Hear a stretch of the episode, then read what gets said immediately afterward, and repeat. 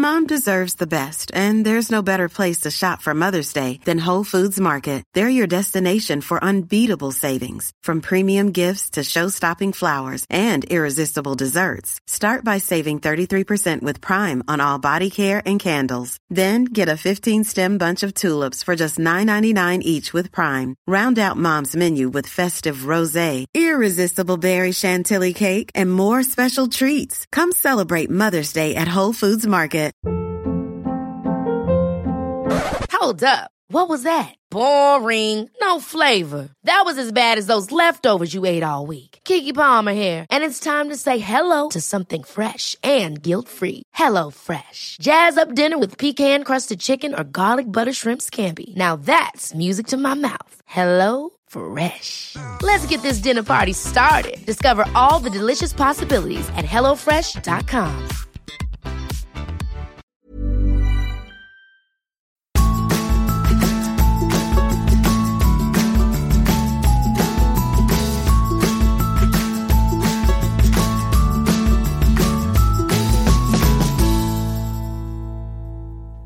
Hva om det å eie mindre ting gir oss mer tid til det vi syns er viktig i livet? Tid til å leke med barna, tid til å lese en ekstra bok i måneden, tid til å trene, eller bare det å slippe å rydde så innmari mye. Personlig syns jeg det virker fristende, og vi er i gang med et ryddeprosjekt hjemme hos oss. Jeg heter Sara Lossius, og gjest i episode 89 av Ingefær podkast er Liv Loftesnes og Ingvar Andersen. De har skrevet boken De beste tingene i livet er ikke ting. En bok som ble til etter hvert som de ryddet hjemmet sitt, solgte unna over halvparten av tingene sine og oppdaget at prosjektet deres engasjerte alle de snakket med. Minimalistisk livsstil er en trend jeg tror kommer til å bli større og større i årene som kommer, for de fleste av oss har rett og slett for mange ting, og mange av oss, deriblant jeg, opplever å være overveldet av rot og uorden. Ingvar og Liv forteller i ukens episode at etter hvert som de solgte unna ting de egentlig ikke hadde behov for, opplevde de at de fikk mer tid til det de syntes var virkelig viktig. Leke med barna, være aktive og ha gode samtaler med hverandre. Og i tillegg så var det lukrativt. Det første året solgte de for 100 000 kroner, og brukte pengene på en reise som barna hadde bestemt hvor skulle gå til. Og selv om boken og denne episoden handler om rydding, handler det også om så mye mer.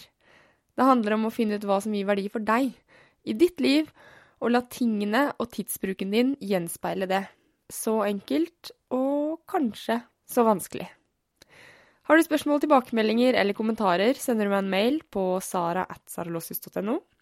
Du finner meg på saralossius.no og som saralossius på Instagram og Facebook. Og hvis du har lyst til å være med og diskutere ukens tema, f.eks., med andre Ingefær-lyttere, så må du bli med i Facebook-gruppen Ingefær podkast med Sara Lossius. Vi er allerede en god gjeng, og vi snakkes der inne. God lytt!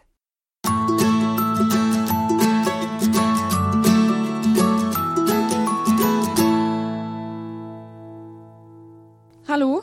Hei. Hei. Velkommen til Ingefær. Tusen takk. Jeg har gledet meg så til det intervjuet her, jeg. Typer veldig.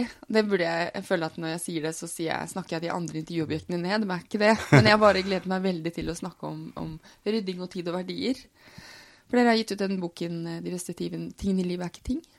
Ja. Mm. Og jeg ble veldig overrasket over at jeg likte boken så godt. Rett og slett fordi jeg har lest Marie Kondo sin bok, 'Magisk opprydning', begge til Synnøve Skarbø, så jeg tenkte sånn Den her kommer ikke til å gi meg noe nytt. En ny bok om rydding. Men så ga den meg masse. Kan dere ikke fortelle om boken? Ja, det, er jo, det er jo veldig kjekt at du har opplevd det sånn, da. Men eh, det er jo noen som kanskje tenker at det er nok ei, ei ryddebok. Og det er jo sånn som i utgangspunktet kanskje ikke trengs nå, for det er jo veldig bra ryddebøker, de som er der ute. Men vi tilbyr sånn sett eh, grovt sagt eh, en løsning som ikke innebærer system, blant annet. Og som eh, snakker masse om de effektene som kommer ut av ja, for vår del, og noe som er sannsynlig at kanskje ganske mange andre kan oppleve, ikke nødvendigvis i like sterk grad som oss, eh, nettopp at de gir masse tid eh, og masse muligheter, og åpner opp eh, og rydder opp i hodet. Og eh, eh, en kan bruke sterke ord, men at det gjør det enklere å, eh, å være oss. Ja. Da. Altså Det vi har skrevet om, er jo eh, mer med mindre-prosjektet vårt eh, som vi hadde i heimen. Eh, så starta høsten 2016. Eh, der vi eh, Ja, det resulterte i at vi kvittet oss med halvparten av tingene våre. Så det er utgangspunktet, da. Eh, og så har vi opplevd alle de tingene som du sier. Men det visste dere ikke når dere startet. Nei. Men hva var grunnen til at uh, dere tenkte sånn Nå må vi gjøre noe. Uh, hva var start, startpunktet? Altså Det Det er var jo mange, mange ting, da. Uh, eh, dette her store kaoset der ute må jeg jo si var en viktig faktor. Eh, Flyktningkrise, miljøet, eh, presidentvalget i USA. Altså disse her store tingene som skjedde der ute, som ikke enkeltmennesker har kontroll på. Følelsen av kaos og bli overvelda. Og så var det lille kaoset vårt hjemme, der vi, eh, vi rett og slett Vi hadde så masse ting, vi hadde så masse rot. Vi fant aldri de tingene vi lette etter. Eh, Vi lette konstant, eh, og vi var kjempelei av det. Og så var det en blanding av de greiene der. Vi fant ut at vi, vi måtte gjøre noe, men hva? Først så tenkte jeg at kanskje vi må kjøpe større hus. Kanskje vi, vi må bygge ut garasjen. Kanskje vi må kjøpe oss nye hyller og nye smarte oppbevaringsløsninger. Jeg har jo òg lest alle ryddebøkene der ute, fra Marie Kondo til ja. Eh, men ingenting vi prøvde, funka for oss, da. Så det var det som satte oss på sporet av at det, det Ja, kanskje det var det at det, det rett og slett var tingene våre som, eh, som ødela litt for oss da, i hverdagen. Det er jo litt morsomt å kunne, for vår del i hvert fall, takke Donald Trump for noe. Eh, for det var liksom akkurat den, eh, den kvelden så, eh, så eh, det ble et faktum, eh, så eh, var vi ikke i tvil om at eh, nå må vi gjøre noe med det vi kan gjøre noe med. Det får ikke vi ordna. Eh, det er ganske langt unna at vi kan få gjøre noe med det, men det er disse tingene som vi kan gjøre. Når, når dere sier at dere hadde så mye ting, jeg er litt sånn overrasket over eh, For dere skriver i boken at eh, et gjennomsnittlig amerikansk hjem har 300 000 ting. Og at det er grunn til å tro at nordmenn har det samme. Ja, Det er helt avsindig mye. ja det er det. Hadde dere så mange ting? Nå har ikke dere telt det, da, men Vi har altså, ikke eh, Altså, det, det som var problemet vårt, var egentlig ikke at vi Vi har ikke vært sånn som har skaffa oss masse ting hele tiden og hatt et kjempeforbruk og, og brukt masse penger på å skaffe ting, men alt som kom inn i heimen, det blei der. Vi klarte liksom ikke å, å har, Jeg har alltid slitt med et ganske så emosjonelt forhold til tingene mine. Så, så Å, nei, men den, og jeg har hatt minner, og, og Så det, det hopa seg opp. Eh, masse gamle ting, masse arva ting, masse gaver. Og selvfølgelig litt nytt og ja. Så det, til slutt da, så, så ble det rett og slett det ble for masse. Møbler oppå hverandre, ja. Det er liksom vår, vår historie med, med sånn 15-16 år da, når vi begynte i sammen, som akkumulerte seg eh, fram til liksom et fullstendig kaos. Som jeg tror er et godt bilde på det som, som kanskje er grunnen til at dette er, er noe som ikke gjelder bare oss. Eh, det har vært flere generasjoner nå der en har hatt mer enn nok, og så til de grader mer enn nok. Mens det da eh, tre eller fire generasjoner tilbake var helt motsatt. Men det, bare på de 15 årene vi har hatt i lag fra å være bo på hybel, ha dårlig økonomi og likevel selvsagt hatt det greit, vi bodde jo i Norge, så, så har det bare tatt helt av. Eh, Selv om vi ikke kan si at vi var storforbrukere og helt villige til eh, Skaffe oss nye ting hele tiden. Nei. Ja, for det er det jeg tenkte litt når jeg leste boken, for jeg, leste boken en lørdag kveld. Sånn er det jo blitt nå. Og da, for dere eh, for eksempel skriver dere at dere har kastet flere, eller solgt da, flere par solbriller og sånn, mens jeg har bare ett par solbriller fordi jeg har bare ett par Ray-Ban, og jeg greier ikke kjøpe flere når, Ja. når, er, når de funker da, de er åtte år gamle. Så jeg og Jon diskuterte litt eh, hvor mye dere må ha hatt, men dere sier at dere ikke er noen sånn notoriske shoppere eller sånn, men betyr det da at Det har vært Eh, samla gjennom veldig mange år. Ikke sant? Og da må det bety at veldig mange andre har det, har det sånn? Det er jo det vi hører, og det var jo derfor det ble bok, dette her. For det var jo i utgangspunktet bare vårt eget lille prosjekt i heimen. Eh, og så eh, Ja, jeg la ut en post på Instagram som ble fanga opp, og så ble det en sak i VG. Og da ble det virkelig spredd, da.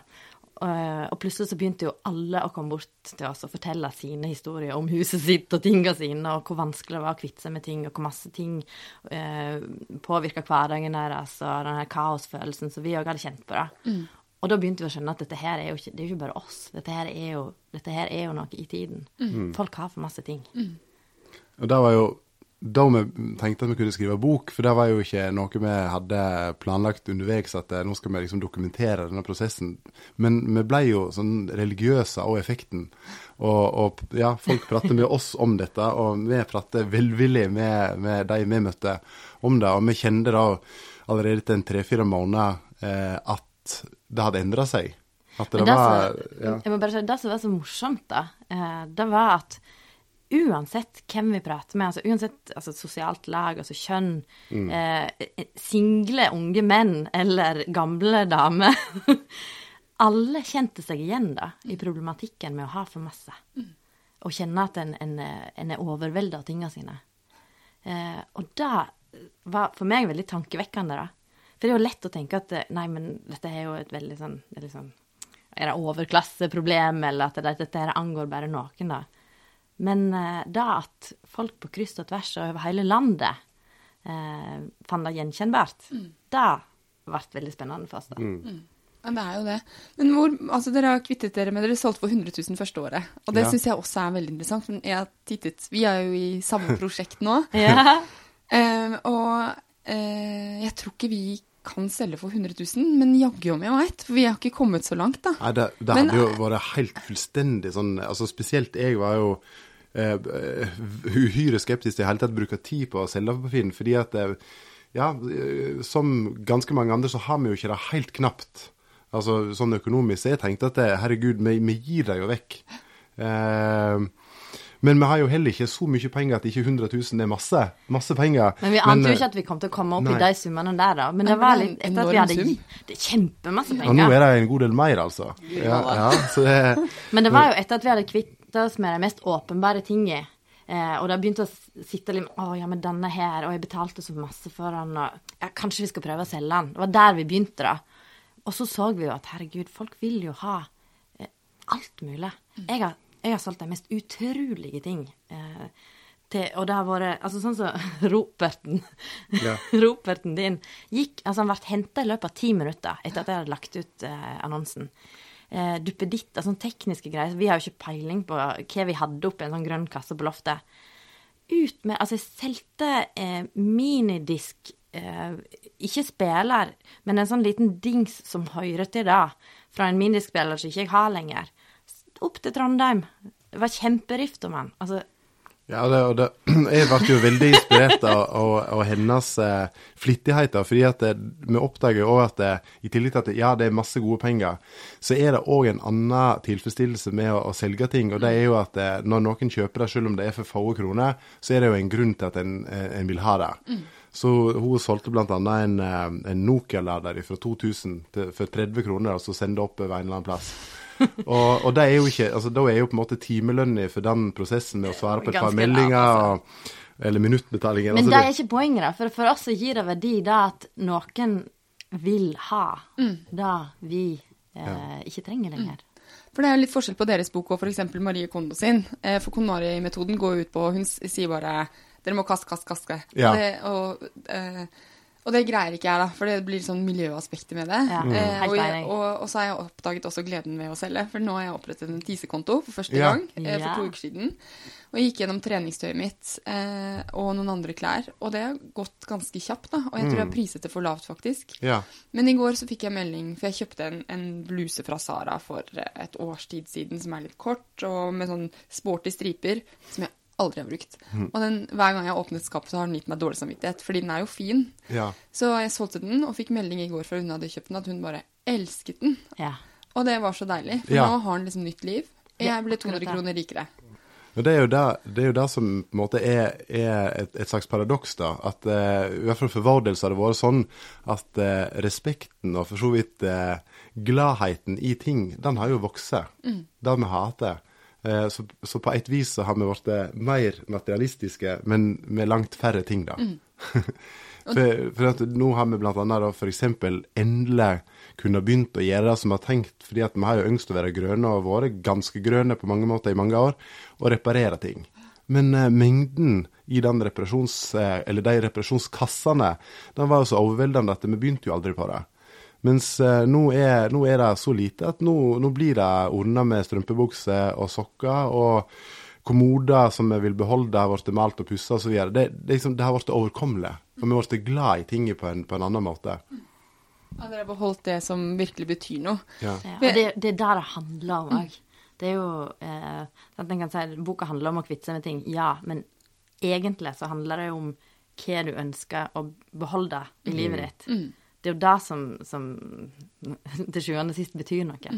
Og der er det for så vidt litt Jeg hørte et intervju med hun, Marie Kondo på Team Furry sin podkast. Ja. Og han spurte er du minimalist, og hun sa sånn nei, jeg vet ikke helt om det, fordi det er samme hvor mye ting folk har, men at de tingene som er igjen, alle ting skal gi deg glede, da. Sparkle of Eller- joy, Ja, magic, eller hva hun bruker. Så det er litt likt. Men eh, hvordan er det dere gikk eh, fram? Altså, hva, hva er det dere solgte? Hva, hvordan begynte dere? Altså, det var jo sporadisk, eller sånn litt tilfeldig start, egentlig. Eh, men så eh, begynte vi å lage system, og da prøvde vi å samle alle de tinga som vi eh, ønska å kvitte oss med, som vi var lei av, eller som vi ikke brukte lenger, eller eh, sånn. Samla det på én plass. Først brukte vi en boks, eh, eller eske, da, og hadde oppi. Eh, Det ble for lite. det ble for lite. Så til slutt så var det stova. Til slutt brukte vi en del av stova, faktisk. Med da en, en hylleseksjon som vi eh, fant ut at vi ville selge. Så fylte vi opp den med ting. Så solgte vi ting for ting. Og til slutt så selger vi hylla. Så greit. Og det var faktisk òg altså det, det er ikke nødvendigvis eh, noe som, som sikkert vil passe for alle, definitivt.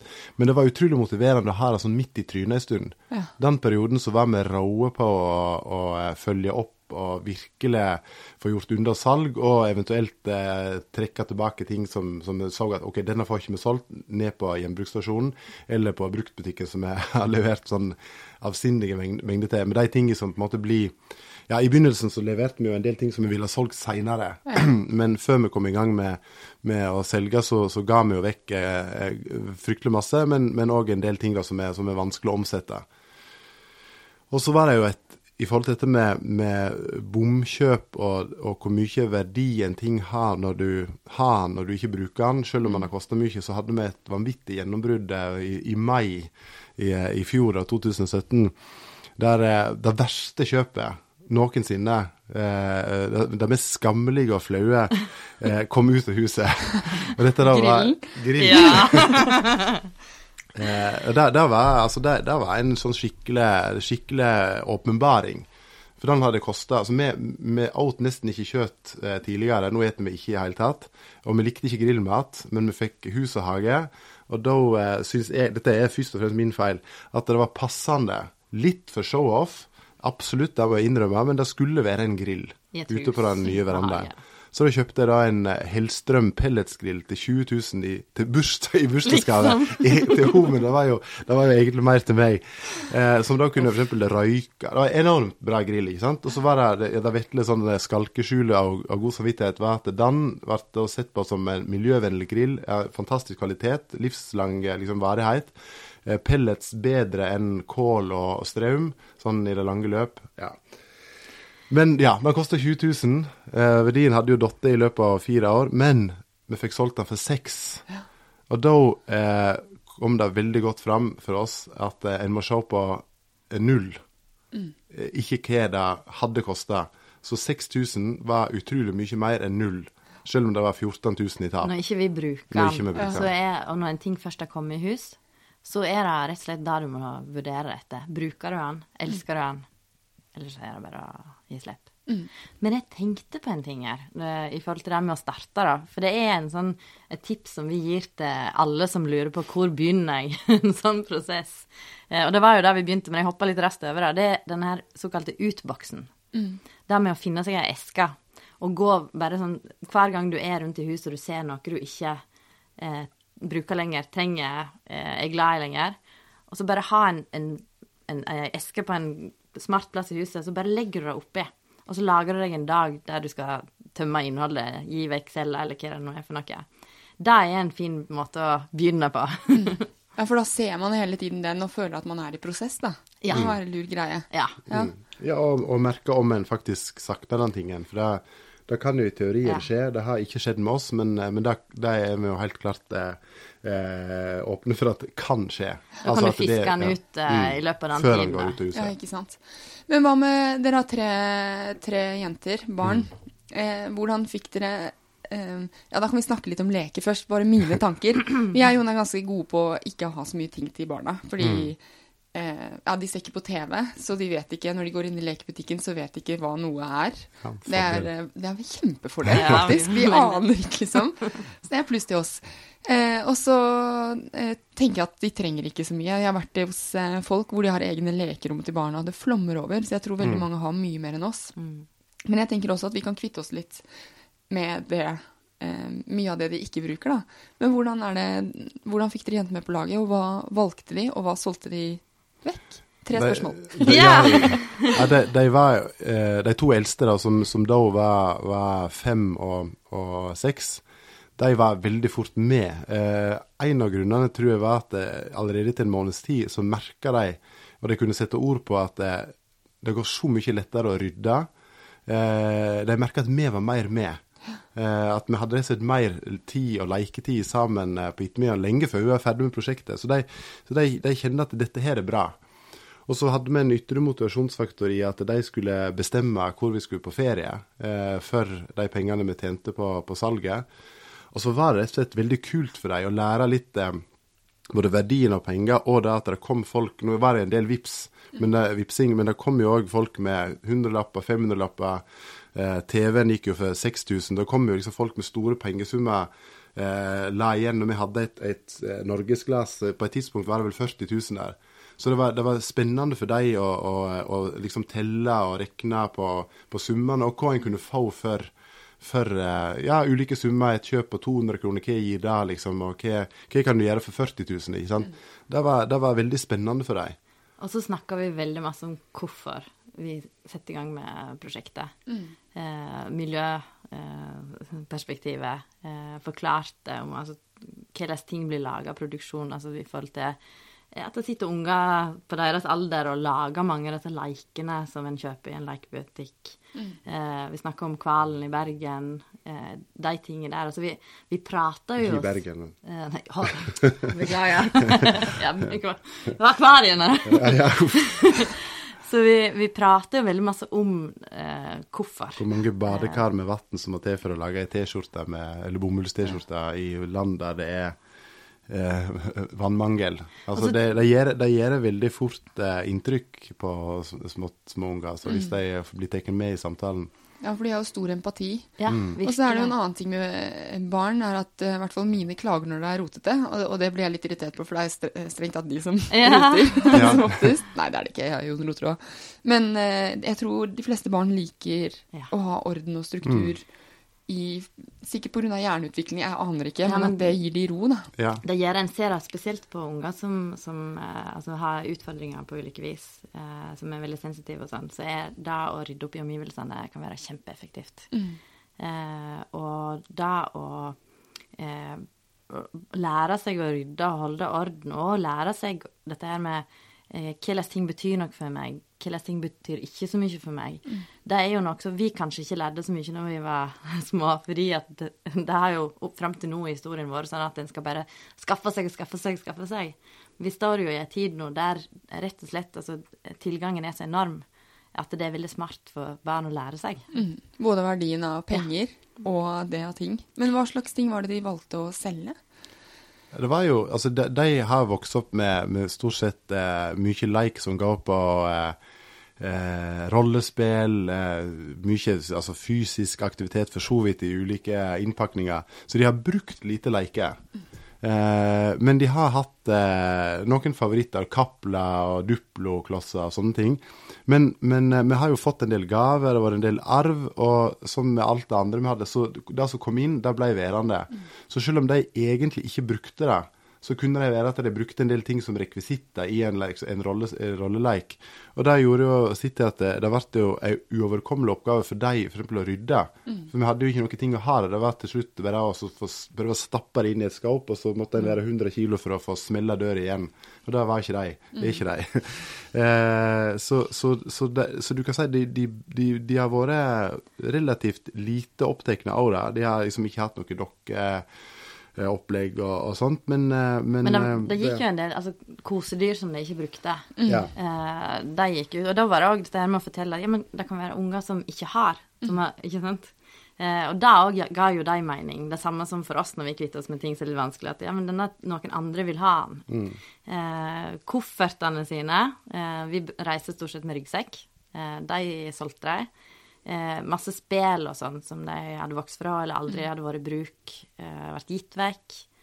Eh, og, og voldsomt mye klær. ja, masse klær. Klær Ja, for da kan vi gå over i klær, kanskje. Du, har, du, du har ikke så mange klær igjen, og du har litt flere. Ja. Men hvordan Jeg syns det er interessant med barn, for jeg har jo, jeg har jo mine favoritter i klesskap til jentene. Men hver morgen så bare Hva med den her, da? Nei, nei, nei. Og de har sine favoritter. Så var det rett og slett at dere spurte hvilke klær vil dere beholde? Ja. Ja. Mm. Så da gikk det noen Du måtte kill your darlings, da? Eller? ja, altså det har vært det- noen ja. som bare 'Å, ja, men den er så fin'. Men det er, det er ikke hjelper hvor fin jeg syns den er, hvis de ikke føler seg vel i den. Jeg vil jo ikke tvinge på eh, ungene nok så de ikke føler, føler at det er komfortabelt eller bra å gå i. Eh, Så det for ut en del av favorittene mine, ja. Men det var egentlig femåringen vår som virkelig eh, fikk meg til å komme dit jeg har kommet i dag. da. Eh, hun har hatt eh, i, tre, i størrelse tre år og størrelse fem-seks år en, en identisk kjole som hun har brukt eh, på alle anledninger og alle dager hun føler at hun har lyst til å dra på litt ekstra. Fryktelig ofte. eh, en prikkekjole. En grå kjole med svarte prikker som eh, vi i to år holdt på å jobbe heftig med. Og få henne til å liksom bytte ut Variere ofte. litt. Ja, variere liksom. Og i underforstått vise fram at vi har tross alt andre fine ting. Og, og så til slutt stilte hun dette her ufattelig ubehagelige og gode spørsmålet. Hvorfor da, mamma og pappa? Hvorfor kan ikke jeg bruke han? Jeg elsker han. Og da kommer du til kort. Det handler bare om oss. Og da eh, kjente jo jeg òg på hva, hva er det egentlig jeg eh, har klær for? Eh, jeg er ikke spesielt interessert i det, men jeg ønsker å se bra ut. Både i vanlige klær og i treningsklær. Og da ender jeg jo opp med å bruke omtrent det samme hele tiden. Selv om det andre som jeg hadde, var fint, flott, hadde kosta bra mye. Så i eh, en situasjon der jeg skulle noe som jeg eh, var opptatt av å framstå på en bra måte, valgte alltid det samme. OK, hva har jeg å tape på å renske ut? Og, og det som har vært helt fantastisk for min del, nå har jeg 13 plagg da, og sånn vanlige klær, det er at jeg aldri bruker noe som helst tid på å kle på meg. Eh, tester ikke den litt for dyre buksa for å se, kanskje hun går i dag. Det er vekke. Det er vekke. Eh, og når det gjelder treningsklær, som, som sikkert som ved deg, hadde enorme mengder. Var jo sponsa i, i mange år, hadde vanvittig mye. Endte ofte opp med å ikke få til den skituren på kvelden, fordi at alt av tightser og ullundertøy var til vask. Hadde så stort eh, omfang, eller hadde så mange ting at jeg rett og slett hadde ikke kontroll på det. Nå har jeg så lite at jeg må vaske den ullskjorta når jeg er ferdig på skituren, henge opp, så er den klar til neste dag.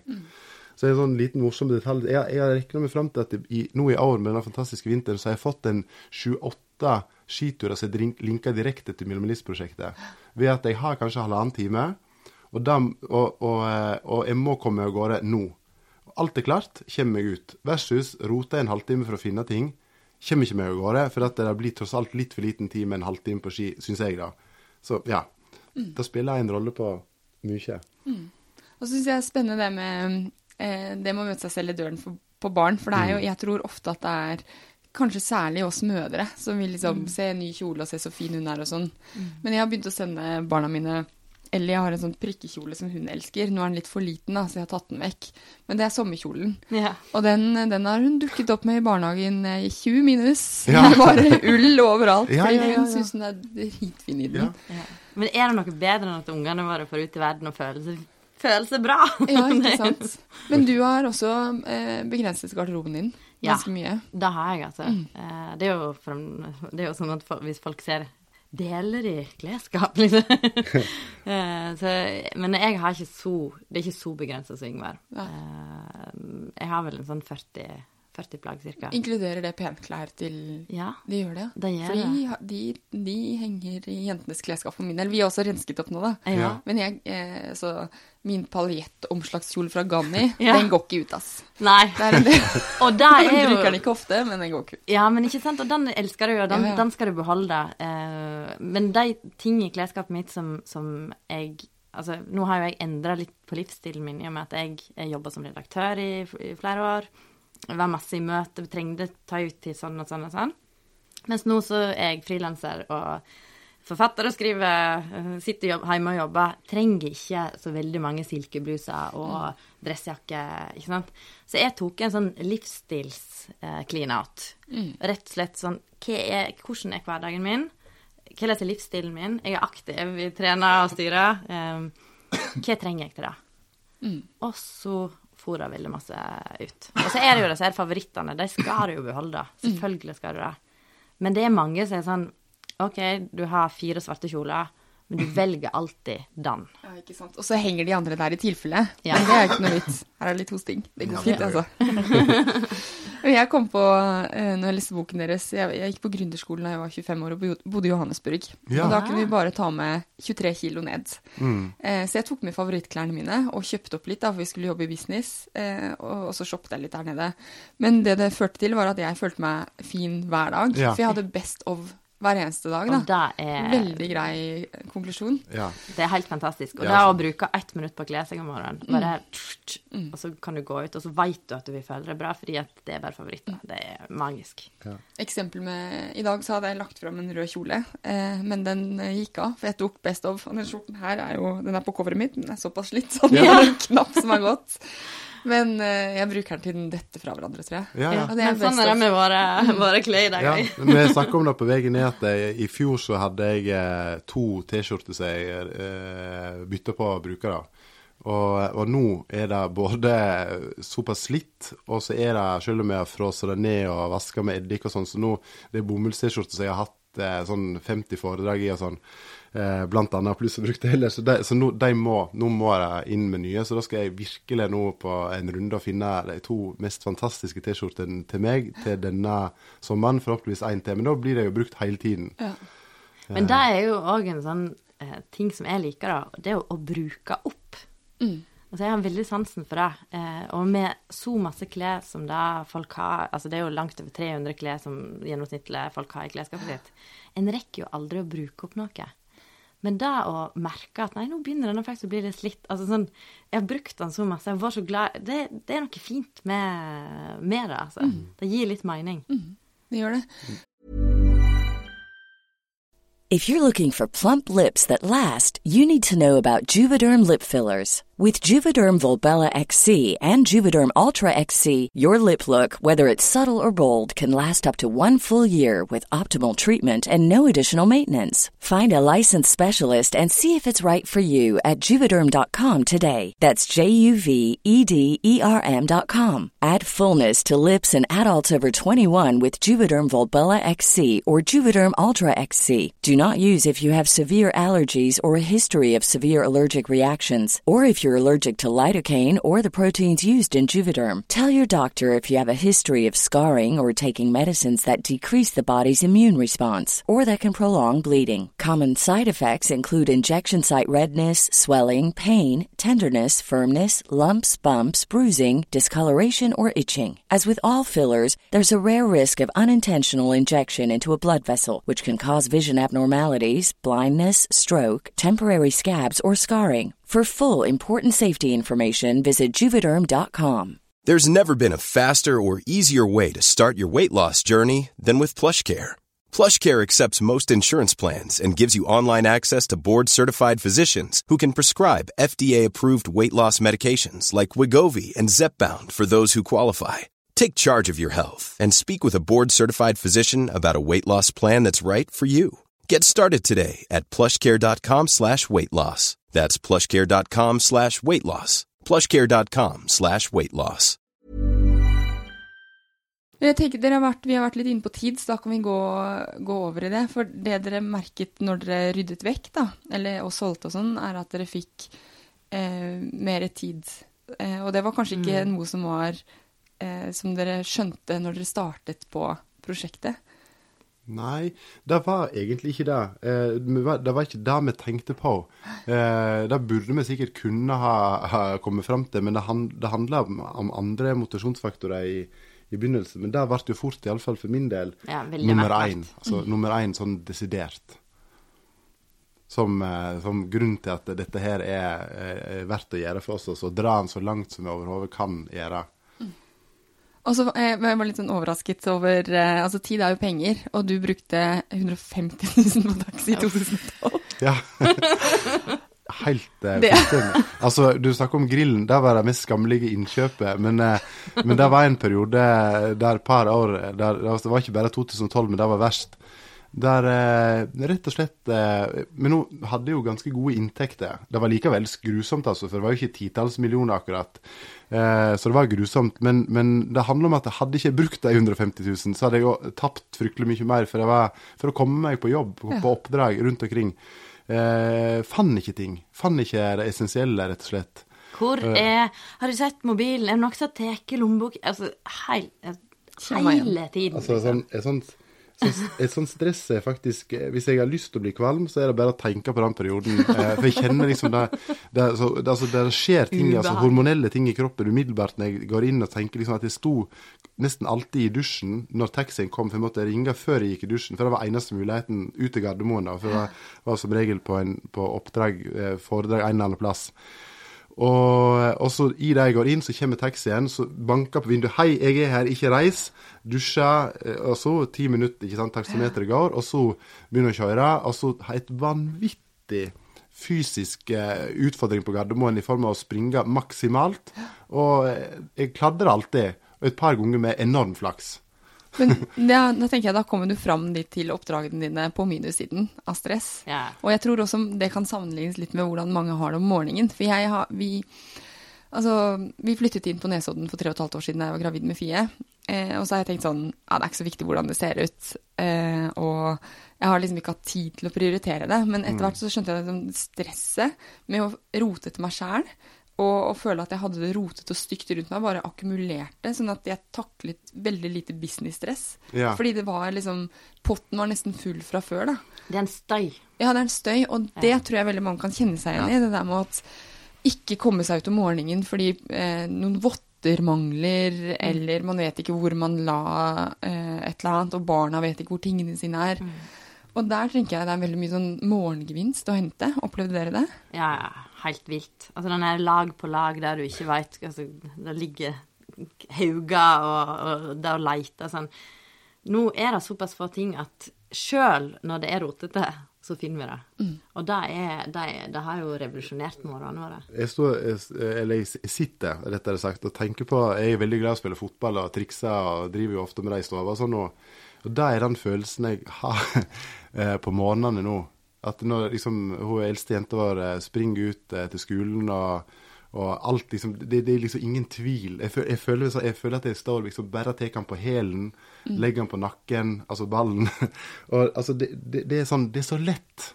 Eh, og det var altså så ufattelig vrient. Og der du, der du nevnte det, for min del så kan jeg jo bare si at eh, jeg gjorde jo det nødvendige i disse årene, eh, men det var jo fint lite annet. Jeg var tru mot eh, det grunnleggende verdisettet vårt som handler om å ta vare på ungene og være en god pappa for min del. Det, vil jeg si jeg var. Men når det gjaldt eh, jobb, annet enn det helt sånn konkret gjennomføre dette eller noe annet, fullstendig fullstendig ute av stand til å, å være kreativ, initiativrik, gjennomføre. Bare det høgst nødvendige som var A, fra A til B.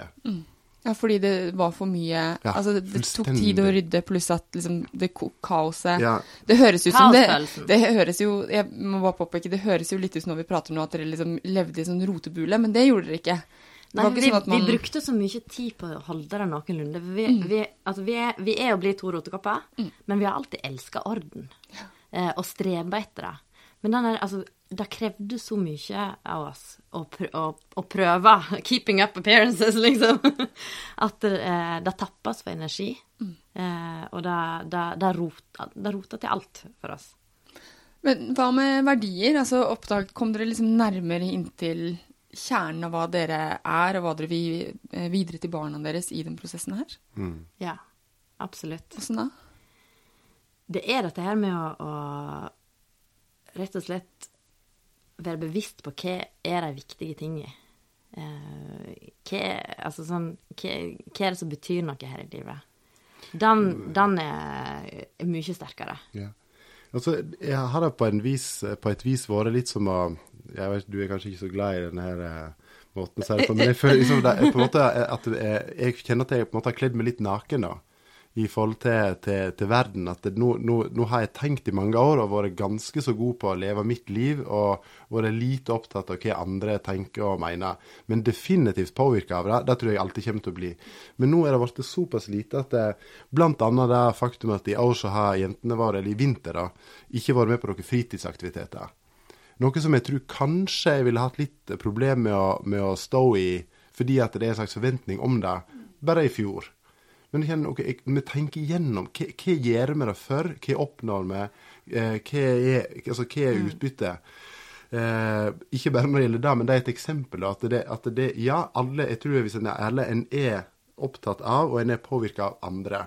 Men så er det å begrense det. Og der føler jeg å komme veldig langt nå. Eh, takle mye bedre vissheten om at noen ler litt i skjegget eller ikke skjegget av eh, både meg og det vi driver med og sånn. Dette, ja, det er greit. Det er ikke topp, men eh, Men dette vi, er det tror, er vi tror på dette. Ja. Ja, Dere opplever at dere står på en måte tryggere i dere selv da, i Ja. valgene?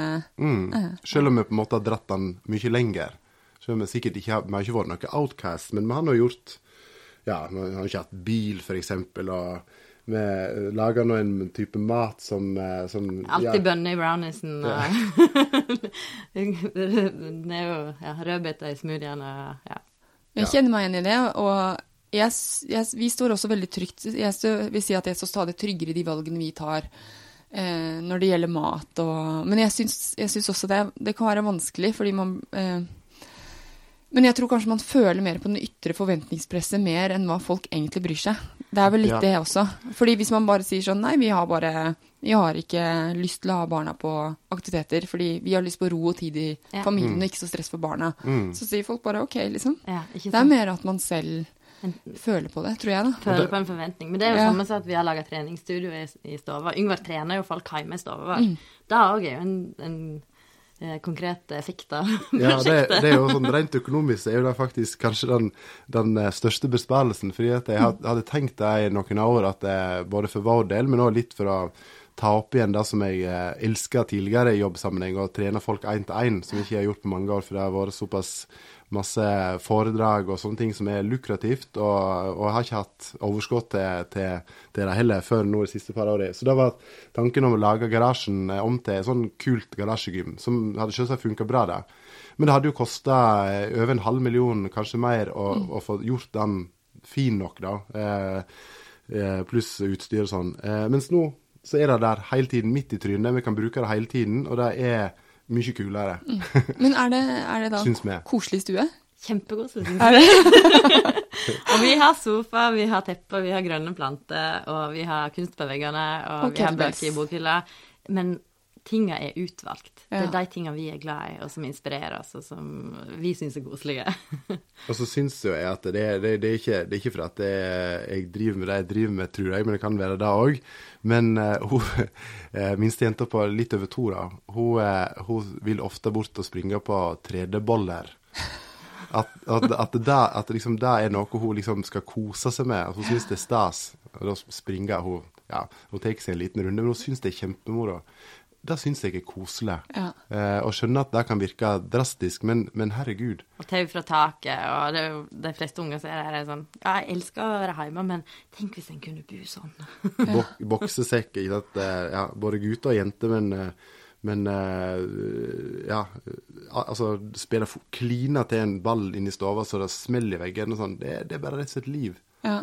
Det er kult, det. da. Vi har klatrestativ hjemme Ja. i stuen. eh, For barna, da, ikke for meg og Jon. For det har vi utenfor. Men eh, eh, den er brukt hver dag. Altså den beste Ja. investeringen jeg har gjort. Mm. 7000 eller noe sånt. Ja. Og barna henger i det hele tiden. Henger opp ned, prøver å ta pullups. de har en liten boksesekk som de kliner på. Eh, altså den blir brukt fra seks om morgenen til det legger seg. Eh, kjempebra investering. Ja. Men dette- stuen er jo ikke koselig, men det gjenspeiler meg og Jon som hva vi har lyst til å gi videre til jentene. Jo, men det er koselig for oss, ikke sant. Mm. Det, er du koser deg sikkert veldig med å se ungene henge opp ned. Ja, jeg får lest avisen i fred jeg, når de Ja, og så, og så vet du at det er ganske så positivt for mange ting å Ja. henge opp ned, ikke sant. Men det er jo dette, ikke sant, med å være ærlig overfor seg sjøl. Hva er det som er viktig for meg? Hva hva slags livsstil er det jeg har lyst til å ha? Hvordan eh, vil jeg bruke hverdagen og livet mitt? Og så å innrede livet sitt og huset sitt etter det. Men er det også å kvitte seg med en ting som kanskje eh, betyr at eh, Det stjeler fokus. Ja, med fokus, men jeg tenker også sånn at hva andre når man kommer inn, så viser jo tingene hvem du er, ikke sant. Mm. Viser meg tingene du forteller. Og, og du forteller jo at du eh, solgte en del bøker som liksom var fint for deg Ja. å ha i bokhylla, på en måte. Ja, det, det er jo sånn, sånn alle på den prikkekjolehistorien som vi snakket om tidligere, å møte seg sjøl i døra. Eh, jeg elsker å lese bøker, men jeg kjente òg eh, på et slags behov for å vise, at, eh, vise andre at se her, bare så du veit det.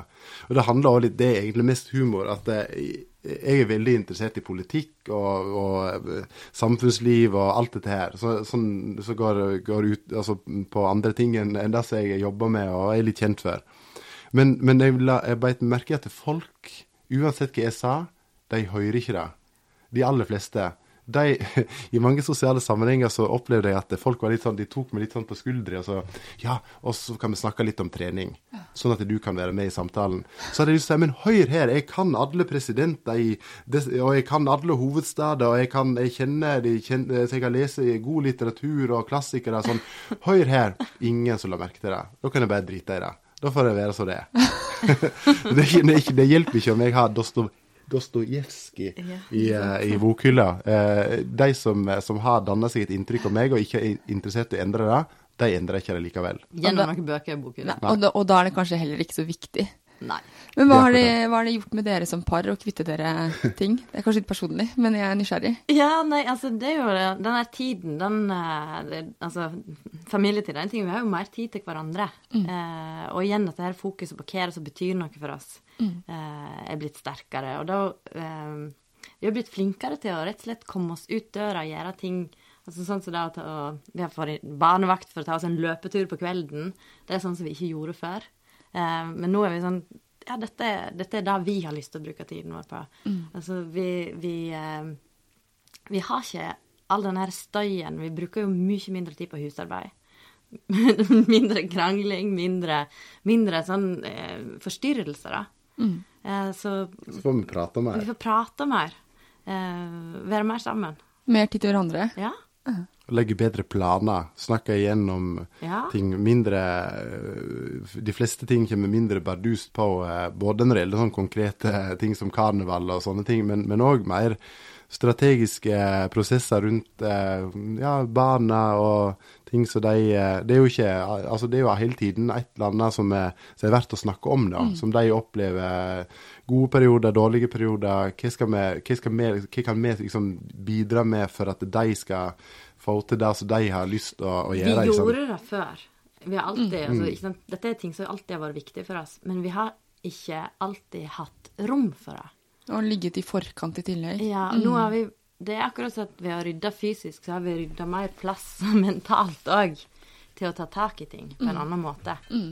Det er ikke så masse som er der som Jeg, jeg kaller det støy, jeg vet jeg har sagt det flere ganger, men det, det, for oss var det akkurat der det føltes som det. En sånn evig sånn støy på linja som, som alltid lå der, og som eh, Ja, som kunne hindre oss fra å komme oss ut på ettermiddagen og finne på noe moro sånn helt impulsivt. Eh, for det, det var så masse å ta tak i. Jeg kjenner meg igjen i det, og, og nettopp derfor så eh, I og med at vi er, eller Jon er veldig happy for at jeg er i ryddeprosess. Vi har, jeg har jo flyttet en del opp igjennom, så jeg har alltid kastet ganske mye, og likevel så har det liksom blitt en del da, av ting. Og så er det jo sånn at man eh, bruker mindre og mindre, og jeg har lyst til å ha ganske lite fordi jeg har ikke behov for så mye.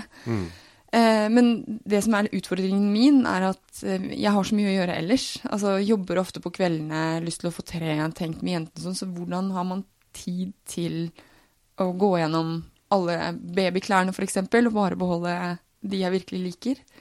Jeg tror det, det, det blir eh, som det er, sånn som jeg ser det, med, med å få til god trening.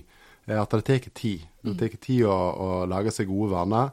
Eh, dette med å komme liksom til bunns, da, eh, som jeg mener det går an å gjøre. Eh, det tar litt tid. Så, så rett og slett klare å unngå å, å forvente at det skal skje på 1, 2, 3. Deler det opp. Ja. Ja. Altså, alt her i verden blir jo overkommelig hvis du bare deler opp i mindre biter. Ja, altså på forhånd være klar over at ja, jeg blir ikke ferdig med dette her nå i, i mars. Eh, men kanskje, altså om en setter seg mål, eller hvordan det fungerer. Vi gikk nok litt sånn med, med Vi hadde ikke noe konkrete sånn nå skal vi være ferdig, men, eh, men eh, vi visste det kom til å ta lang tid. Og det hjalp iallfall veldig for meg. For min store utfordring tidligere var at jeg, når jeg begynte på sånne ting, så ville jeg bli ferdig den kvelden. Og da, Da ja, blir det en. da blir ikke en. Det er litt som om man kan ikke forvente resultat på trening etter to pushups, liksom. Så Nei, man en må, vente, jeg, må vente litt før en eh, konkluderer, og før at det sitter. Før at det er, det er gjort. Men det er jo mange teknikker en kan bruke. ikke sant? En kan jo si at en vil ta en, en, bare en krok av stova, og bare begynne der. Eh, og så på en måte ta og bevege seg utover, utover, utover. Ta et rom, ta en kategori. Altså om en begynner i klesskapet, eller om en begynner i medisinskrinet, sånn som jeg gjorde. eh, sant? så, men det å stykke opp, tror jeg er en, en, en nøkkel. Jeg har lyst til å avslutte litt med eh, det med minimalistisk livsstil, for det er vel ikke så hipt ord i Norge. Selv om jeg føler at det kommer litt, for dere fulgte en del minimalistiske podkaster og blogger, og det er jo stort eh, i utlandet. Men hva, hvorfor tror dere at det med rydding og struktur og minimalisme og sånn er blitt en trend? Jeg tror absolutt det handler om det, altså det kaoset der ute. Som eh, en veldig, veldig mange av oss føler på. At det er så, det er så masse som skjer rundt oss eh, som vi ikke har kontroll over. Eh, at vi har, lever veldig hektiske liv. Eh, vi fyker rundt omkring og, og skal få med oss alt. Det er veldig masse muligheter. Det, det, det er en overflod, eh, ikke bare med ting, men med, med, med alt, egentlig, i dag. Og det preger oss. Eh, og jeg tror at veldig mange har et behov for å, å eh, rett og slett bare eh, få litt ro. Eh, ta, ha litt kontroll over det en sjøl kan eh, ha kontroll over. Eh, og, og, og rett og slett få det litt enklere. Og så håper jeg og tror òg at denne trenden kommer til å vokse eh, og, og, og bli en naturlig del av, av veldig mange sitt liv. At ikke det er noe som, som noen da påstår at dette er bare en sånn liten bølge, og så kommer det andre som tar over. Eh, håpet ligger i, tror jeg, at, det, at da, altså, ting har sånn sett for mange, tror jeg, hvis en tenker etter, mister litt av verdien sin. Det, det er ikke så, så stort poeng nå å gå rundt og ha masse forskjellige par sko og utrolig masse fine ting, eh, blant annet fordi at det er så mange som kan skaffe seg det. Med respekt for at det er absolutt folk i Norge og i andre vestlige land som ikke har særlig god økonomi, så får en tak i, med relativt eh, lite penger sammenlignet med inntektene våre, fryktelig mye. Så, så det å på en måte, sånn som det kunne være på både 70- og 80-tallet, sånn vanvittig sånn jag etter statusting, det er det sikkert fortsatt, men i utgangspunktet så er det en stor mulighet, tror jeg, da, for at det, da virkelig kan avta. Siden det er så tilgjengelig. Det er ikke noe poeng. Det er fryktelig mange som kan slenge på boliglånet sitt nok penger til at en skaffer seg en temmelig flott bil, f.eks. Så hvis en er fryktelig interessert i det, kjør på. Hvis ikke, så er det En oppnår ikke noe. Men jeg tror den søken etter mening òg er, er vel sånn viktig, da. Og en av grunnene til at stadig flere blir interessert i det, eh, med mer med mindre, da. Eh, og da å leve i tråd med sine egne verdier, sine egne overbevisninger, enten det er at en har lyst til å leve grønnere og, og være med på å ta vare på jorda, eh, eller det er at en, en eh, Altså opplevelsen av stress og eh, at, altså, manglende energi, eller altså Det å ja, fin, gjøre noe eh, som gjør ting litt enklere og litt bedre. For meg er det mye det å finne ut Jeg er opptatt av verdier, da. Eh, Grunnleggende. Men det å bruke, og det henger sammen med tid. For meg er det mye sånn hva har jeg lyst til å bruke tiden på? Og jeg tror også det du sier, at det materielle kan fort dekkes. Men det jeg opplever i dagens samfunn, er at tid, eh, og tid i naturen, er for mange blitt sånn luksusgode. Ja. Ja. Og det er litt, det er veldig synd, for det betyr at når man ikke Og det har jeg veldig mange sånn mentale krangler på selv, for jeg syns jeg selv er for lite i naturen i forhold til hvor mye jeg skatter det, da. Og det betyr jo at da gjør jeg noen prioriteringer feil ganske ofte på bruk av tid, som sikkert kanskje innebærer noe materielt eller hva som helst, men det å liksom finne ut hva er det som betyr, hva er det som gir mening. Ja. Hva er det som gir deg noe? Hva er det som gjør deg eh, vi si, lykkelig da, i, i hverdagen? Og så skrelle vekk det andre. Ja. Mm. Og det er jo det som er minimalisme. Og det er derfor vi kan si at eh, ja, vi er minimalister, men vi er jo det på vår måte. Mm. Der det handler om hva som er viktig for deg og for dine. Og det kan jo være helt, helt forskjellige ting fra person til person. Og så er det noe med, med dette med, med nok som er ganske interessant. og Der har jo vært gjort ganske gode studier, f.eks. når det gjelder økonomi. Nå kan jo ikke alle være frilansere sånn som oss, eh, og mer styrere. Det er klart eh, Folk er i forskjellige situasjoner, men det handler noe om å eksempel kunne være fornøyd. Som jeg mener både når det gjelder kropp og, og livsstil og eh, den livssituasjonen en har, den økonomien en har, er mye lettere å oppnå hvis en virkelig går inn i materien enn det som kanskje mange går og kjenner på. At en må tøyre på for å få mer. eh, For all del så skal en ha mål, men, men en må vite om, om de målene er noe som en virkelig ønsker å jobbe for, eller om det er på en måte sånn Ja ja, kunne vært kjekt å ha, eller kjekt å få til. Eh, sånn skal det være. Mm. De, de forventningene en har. Det er jo litt ulike summer, da, men, det- men det, det er jo eh, veldig spennende dette her med, med hvor masse penger som gjør oss lykkelige, og når det liksom går over til at det blir, blir eh, mindre lykke. Og Da er det jo en sånn ganske alminnelig og kanskje litt under det norsk inntekt. Eh, mindre enn gjennomsnittsinntekten iallfall, eh, som, eh, som eh, ser ut til å være sånn optimalt. da. For da har en nok. Og så slipper en å, å plages med å ta masse valg om hva en skal ha seg. Men en trenger heller ikke å se på prisen på melk i butikken. Hvis en har lyst på, på helmelk, eh, så kjøper en det, eller motsatt.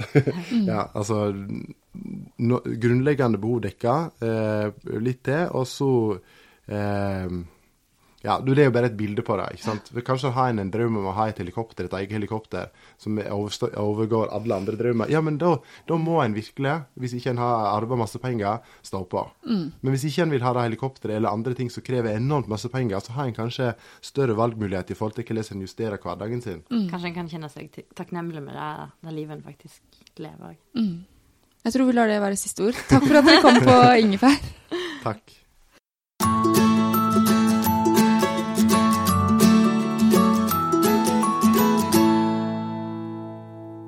Du har hørt episode 89 av Ingefær podkast med meg, Sara Lossius, og med gjestene Liv Loftesnes og Yngvar Andersen.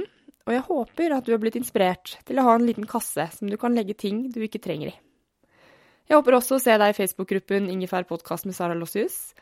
Du finner meg på saralossius.no og som Sara Lossius på Instagram og Facebook. Og Liv og Yngvar finner du på livogyngvar.no, og boken heter altså De beste tingene i livet er ikke ting. Vi høres neste uke. Ha det! Even when we're on a budget, we still deserve nice things. Quince is a place to scoop up stunning high-end goods for 50 to 80% less than similar brands.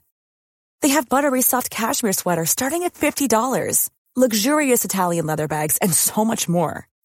Plus, Quince only works with factories that use safe, ethical, and responsible manufacturing. Get the high-end goods you'll love without the high price tag with Quince. Go to quince.com slash style for free shipping and 365-day returns.